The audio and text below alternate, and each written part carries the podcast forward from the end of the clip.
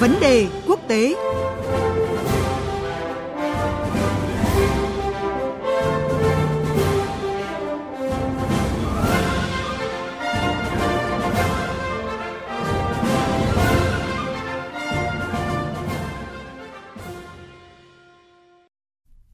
Quý vị và các bạn đang theo dõi thời sự đồng hành sáng phát sóng trên kênh VV1 Đài tiếng nói Việt Nam. Bây giờ là 7 giờ 49 phút và chúng ta đang đến với chuyên mục vấn đề quốc tế. Thưa quý vị và các bạn, vào đêm qua sáng sớm nay theo giờ Việt Nam, Hạ viện Anh đã tiến hành cuộc bỏ phiếu quan trọng để quyết định số phận của tiến trình đưa nước Anh rời khỏi Liên minh châu Âu EU hay còn được gọi là Brexit. Và để có những thông tin cập nhật mới nhất cũng như là phân tích các kịch bản tiếp theo cho nước Anh sau cuộc bỏ phiếu. Chúng tôi có cuộc trao đổi với phóng viên Quang Dũng thường trú tại Pháp theo dõi khu vực châu Âu và xin mời biên tập viên Phương Hoa.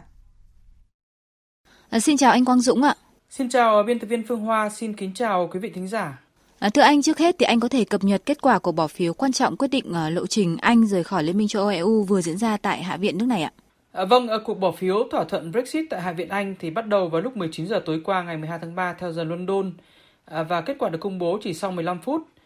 À, và cụ thể là với 391 phiếu chống so với 242 phiếu thuận thì Hạ viện Anh đã lần thứ hai bác bỏ thỏa thuận Brexit mà chính phủ Anh đã đạt được với Liên minh châu vào cuối tháng 11 năm 2018. À, hiện tại thì chúng ta vẫn chưa có các con số chính xác về xu hướng bỏ phiếu của các nghị sĩ Anh, tức là cụ thể là phe nào ủng hộ và phe nào phản đối. Nhưng so với cuộc bỏ phiếu đầu tiên vào giữa tháng 1 năm 2019, thì lần này phe ủng hộ thỏa thuận Brexit đã có thêm 40 phiếu, và nhiều khả năng thì đây là các phiếu trong nội bộ đảng bảo thủ của nữ thủ tướng Anh Theresa May. À, tuy nhiên thì bất chấp con số này thì phe phản đối thỏa thuận Brexit vẫn chiếm đa số và với một cách biệt tương đối lớn. À, điều này cho thấy là bất chấp những ờ, nỗ lực đàm phán và thuyết phục từ phía chính phủ Anh trong thời gian qua à, thì chính trường Anh vẫn tiếp tục chia rẽ vô cùng sâu sắc về bản thỏa thuận Brexit và dường như là ngày càng khó tìm được tiếng nói chung. Vâng thưa anh, như vậy là bất chấp các nỗ lực của Thủ tướng Anh Theresa May thì à, kết quả của bỏ phiếu đã đúng như giới quan sát dự đoán, đó là các nghị sĩ Anh đã tiếp tục bác bỏ thỏa thuận đạt được với Liên minh châu Âu EU. À, vậy à, anh có thể lý giải cho thái độ cứng rắn này của các nghị sĩ Anh ạ? À, trước hết thì à, chúng ta cần phải thấy rằng là ngay trước thềm của bỏ phiếu diễn ra vào tối qua thì các phân tích cũng như là các cuộc thăm dò tại Anh thì đều cho thấy là khả năng Hạ viện Anh bác bỏ thỏa thuận Brexit thì vẫn cao hơn là khả năng thông qua. À, lý do chính là ở chỗ đó là so với cuộc bỏ phiếu vào tháng 1 năm 2019 thì bản thỏa thuận Brexit được đưa ra bỏ phiếu vào tối ngày 12 tháng 3 thì hầu như không có thay đổi nào đáng kể. Nói chính xác là không có thay đổi nào. À, điểm khác biệt duy nhất, đó là một à, sự cam kết rõ ràng hơn từ phía Liên minh châu Âu. À, theo đó thì các quan chức châu Âu đồng ý đưa ra một bản phụ lục diễn giải rõ hơn điều khoản backstop với đảm bảo từ phía châu Âu rằng là điều khoản này không có thời hạn thực thi vĩnh viễn và châu Âu cũng không bẫy nước Anh ở lại vĩnh viễn trong Liên minh Thuế quan châu Âu. À, và châu Âu cũng cam kết là sẽ cùng với Anh nỗ lực tìm giải pháp thay thế cho điều khoản backstop à, trong giai đoạn quá độ là dự kiến từ ngày 29 tháng 3 năm 2019 cho đến ngày 31 tháng 12 năm 2020. À, tuy nhiên thì cùng một lúc với việc đưa ra cam kết này thì châu Âu cũng tuyên bố rằng đây chỉ là phụ lục, chứ không phải là việc thay đổi thỏa thuận. và trước sau thì Liên minh châu Âu vẫn không cho phép nước Anh bước qua ranh giới đỏ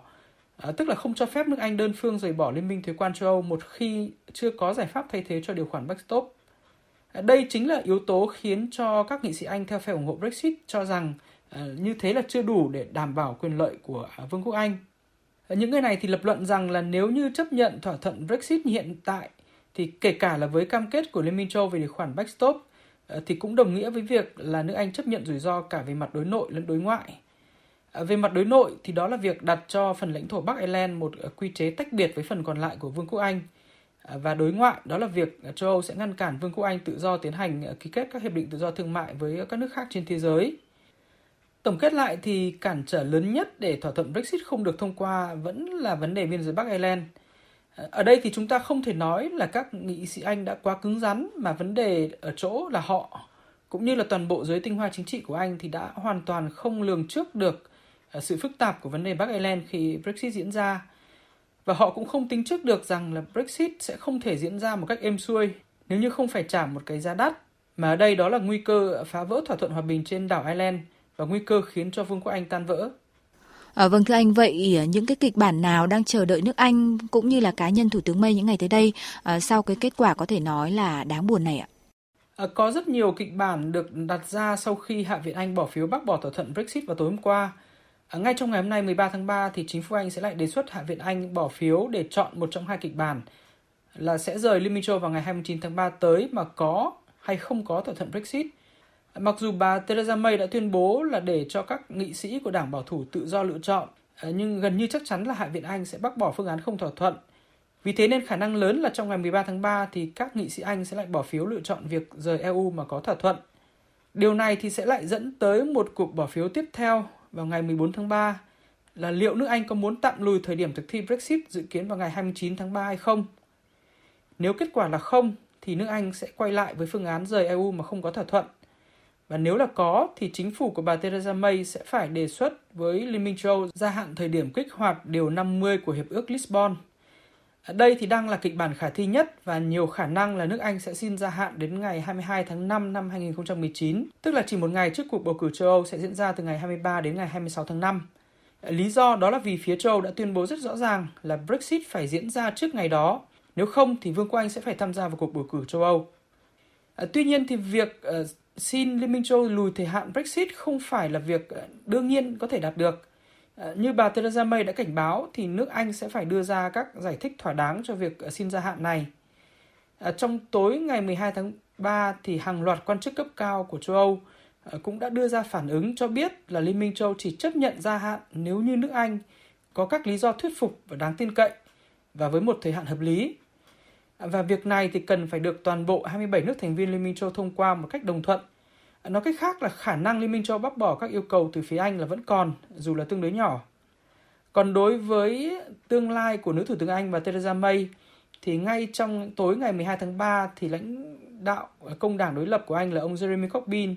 đã kêu gọi nước Anh tổ chức tổng tuyển cử sớm à, để thành lập một chính phủ mới và cũng đã có các tiếng nói từ các nghị sĩ của các đảng đối lập và các phe phái đối lập trong nội bộ của đảng bảo thủ là yêu cầu bà Theresa May từ chức. À, tuy nhiên thì bà Theresa May đã tuyên bố là mình sẽ không từ chức và sẽ tiếp tục à, dẫn dắt nước Anh thực hiện đến cùng tiến trình Brexit. À, tuy nhiên thì à, tương lai của bà May sẽ phải phụ thuộc rất nhiều vào việc là trong những ngày tới à, nước Anh sẽ lựa chọn kịch bản nào để rời khỏi Liên minh châu Âu. À, vâng, cảm ơn anh về những thông tin và phân tích vừa rồi.